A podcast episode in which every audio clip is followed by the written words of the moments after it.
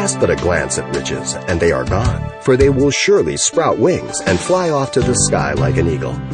This simple truth from Proverbs 23:5 reminds us that money talks. It says goodbye. Here's Pastor Xavier Reese with a caution for where we place our treasure.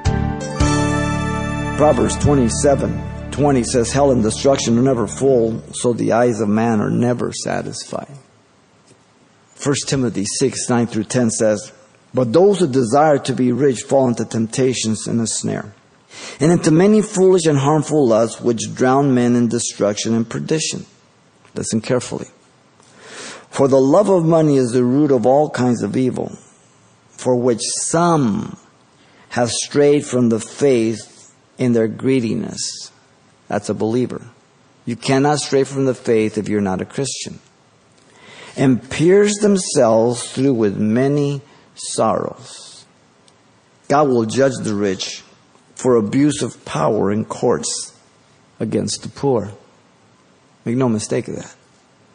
In 1923, a group of the world's most successful financiers met at the Edgewater Beach Hotel in Chicago.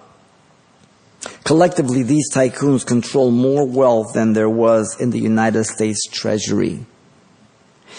And for years, newspapers and magazines had been printing their success stories and urging the youth of the nation to follow their examples. 27 years later, 1950, let's see what happened to them. Charles Schwab, the president of the largest independent steel company, lived on borrowed money the last five years of his life and died penniless. Arthur Cutten, the greatest wheat speculator, died abroad insolvent. Richard Whitney, the president of the New York Stock Exchange, was released a few years before 1950 from Sing Sing. If you don't, young people don't know what Sing Sing it is in a song, okay? Albert Fall, the member of the president's cabinet, was pardoned from prison so he could die at home. Jesse Livermore, the greatest bear on Wall Street, committed suicide. Loren Fraser, the president of the Bank of International Settlement, committed suicide. All of these men had learned how to make money, but not one of them had learned how to live. You know how to live through the Word of God?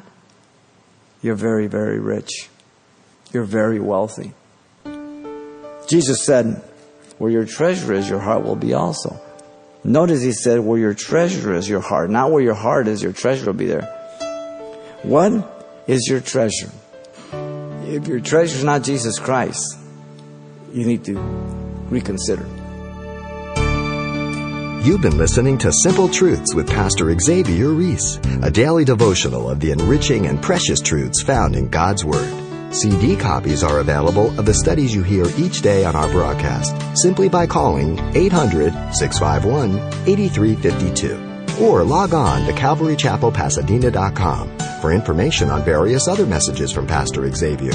There, you'll also get information on our weekly services, announcements, even hear this program again at the radio listings link. It's all at CalvaryChapelPasadena.com. And join us next time for more simple truths.